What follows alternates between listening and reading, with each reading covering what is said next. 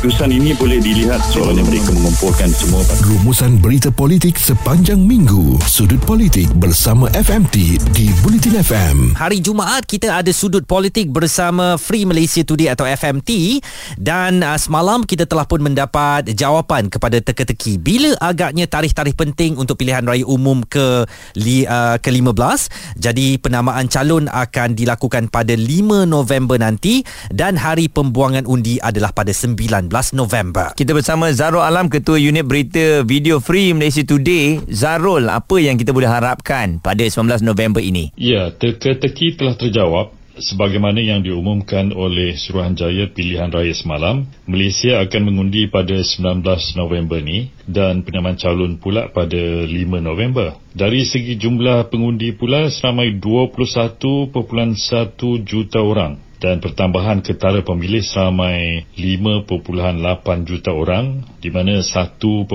juta orang adalah daripada golongan anak muda berusia 18 hingga 20 tahun dan ini tentulah disebabkan oleh undi 18 yang mula terlaksana pada PRU 15 kali ini. Eh, selain parlimen, beberapa DUN juga bubar dan menyebabkan uh, pilihan raya DUN juga diadakan di Pahang melibatkan 42 DUN, Perak 59 DUN, Perlis 15 DUN dan satu lagi pilihan raya kecil iaitu di DUN N66 Bugaya Sabah. Dan kalau kita lihat daripada perkembangan ini, DUN yang tidak bubar akan membolehkan parti-parti menumpukan kepada isu-isu nasional. Manakala DUN yang bubar pula, jentera pilihan parti terpaksalah bekerja keras untuk pastikan bukan sahaja calon parlimen, malah calon DUN menang di kursi masing-masing. Dan ini pastilah membabitkan bukan sahaja isu nasional, malah isu-isu tempatan uh, sekecil-kecil uh, longkang tersumbat atau jalan berlubang dan sebagainya. Dan uh, menarik untuk diperhatikan juga adalah sama ada pelompat-pelompat parti kalau kalau mereka ni kembali bertanding apakah rakyat akan beri mereka sekali lagi peluang untuk jadi wakil rakyat. Ya, sejak langkah Sheraton hari itu kerap kali terdengar keluhan agar mandat dikembalikan, mandat dikembalikan kepada rakyat-rakyat tertipu dan sebagainya. Dan saya rasa kini adalah waktunya yang hampir sampai untuk rakyat pilih sekali lagi siapa yang mereka nak untuk wakili mereka. Tapi kita sebagai warga negara perlu sedar kepentingan dan hak masing-masing terhadap satu undi yang kita ada yang bakal menentukan masa depan negara. Betul MP MP itu tentukan hala tuju negara di parlimen tapi satu undi kita lah yang menentukan masa depan ahli politik. Apakah masih ada ruang untuk calon-calon lama yang berpengalaman ataupun PRU15 masanya untuk muka-muka baru dengan idea-idea yang segar sebagai calon pilihan raya? Bila kita mengambil kira undi 18 ni dengan 1.2 juta orang pengundi baru yang di, di dalam lingkungan umur itu pastilah uh, orang-orang muda ni mahukan seseorang ataupun pemimpin yang mempunyai laras pemikiran yang sama dengan mereka. Walaupun ya kita sedar bahawa orang lama diperlukan dari segi pengalaman mentadbir dan sebagainya. Dan kalau kita tengok UMNO BN telah buktikan di PRN Melaka dan Johor dengan saya rasa 60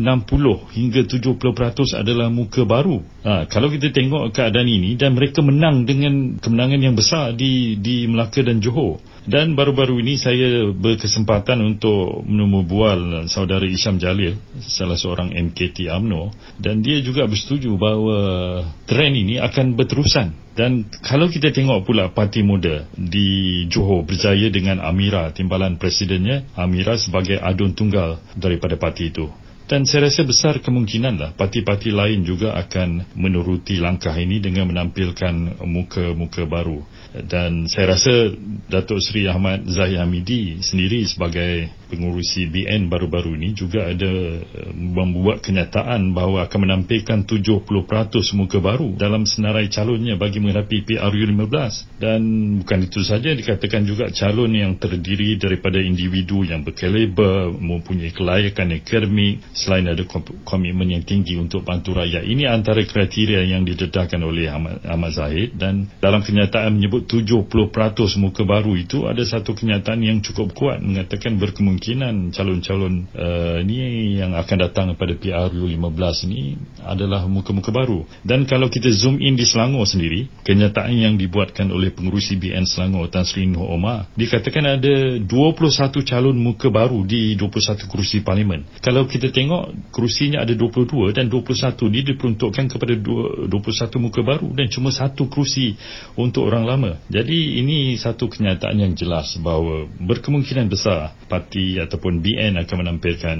banyak calon-calon baru dan saya pasti PKR juga dan lain-lain parti yang bertanding di AP sebagainya pastilah mereka akan juga menilai melihat kejayaan BN uh, meletakkan calon uh, muda calon muka baru di Melaka dan Johor dan memberi kemenangan dan saya rasa mungkin mereka akan mengikut trend ini. Dan kalau kita tengok uh, pemilihan PKR yang baru lalu pun ada muka-muka baru yang menang dalam carta organisasi PKR itu sendiri dan persaingan uh, di kerusi parlimen tertentu juga saya rasa akan uh, meletakkan calon-calon uh, muka baru seperti umpamanya PKR di Wangsa Maju yang telah pun ada desas-desus mengatakan akan meletakkan seorang lagi muka baru sebagai calon. Dengar ulangan perbincangan fokus pagi Izwan Azir dan Muaz di kecap bulletinfm.audio. Masih lagi kita dengan uh, Zarul Alam Ketua Unit Berita Video Free Malaysia Today dan pastinya membicarakan mengenai pilihan raya umum ke-15. Zarul, ada yang hangat diperkatakan tentang akta anti lompat parti ni. Adakah ia bakal mengembalikan kepercayaan rakyat terhadap keputusan pilihan raya nanti? Ya, akta anti lompat parti telah pun uh, berkuat kuasa di atas perkenal yang di-Pertuan Agong pada 5 Oktober 2022 dan uh, dengan itu tidak akan ada lagi lah ahli-ahli parlimen yang secara bersendirian boleh keluar parti dan masuk parti lain melainkan dia akan kehilangan kerusi tersebut. Ada yang beri alasan, ada yang kata bahawa perlu bersama dengan kerajaan yang memerintah demi rakyat untuk mudahkan dapat peruntukan, pembangunan dan sebagainya. Dan ada juga yang kata melompat kerana bimbang dikenakan tindakan akibat ugutan pihak tertentu.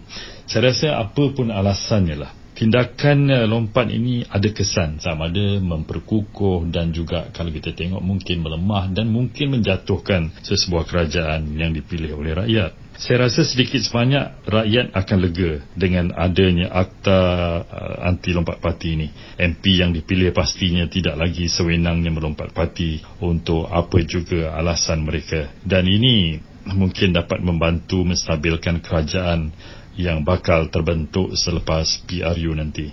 Tapi dalam keadaan kerajaan tiada majoriti kukuh, tak ada majoriti kukuh, kalau sesebuah parti politik secara en blok berpindah sokongan, uh, maka apa yang terjadi seperti langkah Sheraton tak dapat dielakkan lah. Zarul, apakah PRU 15 uh, boleh menghasilkan satu kerajaan yang stabil dan uh, tidak memerlukan kerajaan campuran dibentuk walaupun ramai yang mengatakan bahawa tidak ada parti yang boleh memiliki majoriti kali ini? Komen Tun M bahawa tak akan ada mana-mana parti yang akan mendominasi kerusi parlimen secara bersendirian. Ini komen yang perlu kita ambil uh, berat. Begitu juga komen daripada Kuli Tengku Razali yang meramalkan uh, perkara yang sama iaitu tiada parti yang akan menang majoriti mudah untuk bentuk kerajaan. Dan ini kenyataan ini termasuklah kepada AMNO dan BN katanya. Dan kalau kita lihat uh, ramai juga kalangan penganalisis politik kebanyakannya bersetuju dengan kenyataan ini terutama jika ia melibatkan pertembungan tiga penjuru membabitkan BN, PH dan PN. Dan ada kalangan yang berpandangan bahawa kalau tiada pihak yang menang majoriti mudah maka keadaan itu bagus untuk negara kerana ia menggalakkan uh, pihak dan parti-parti ini berunding bekerjasama betul ansur dalam proses tawar-menawar dan sebagainya untuk mencari satu keadaan yang terbaik ke, untuk negara, untuk mentadbir negara seperti apa yang kita lihat apabila MOU ditandatangani antara kerajaan dengan parti pembangkang tempoh hari. Tetapi dalam pada masa yang sama timbul pandangan bahawa untuk bergerak maju, negara perlukan kerajaan yang stabil dan kuat. Apakah stabil dan kuat itu bermakna 2 per 3 ataupun uh, 112 kerusi sahaja majoriti mudah?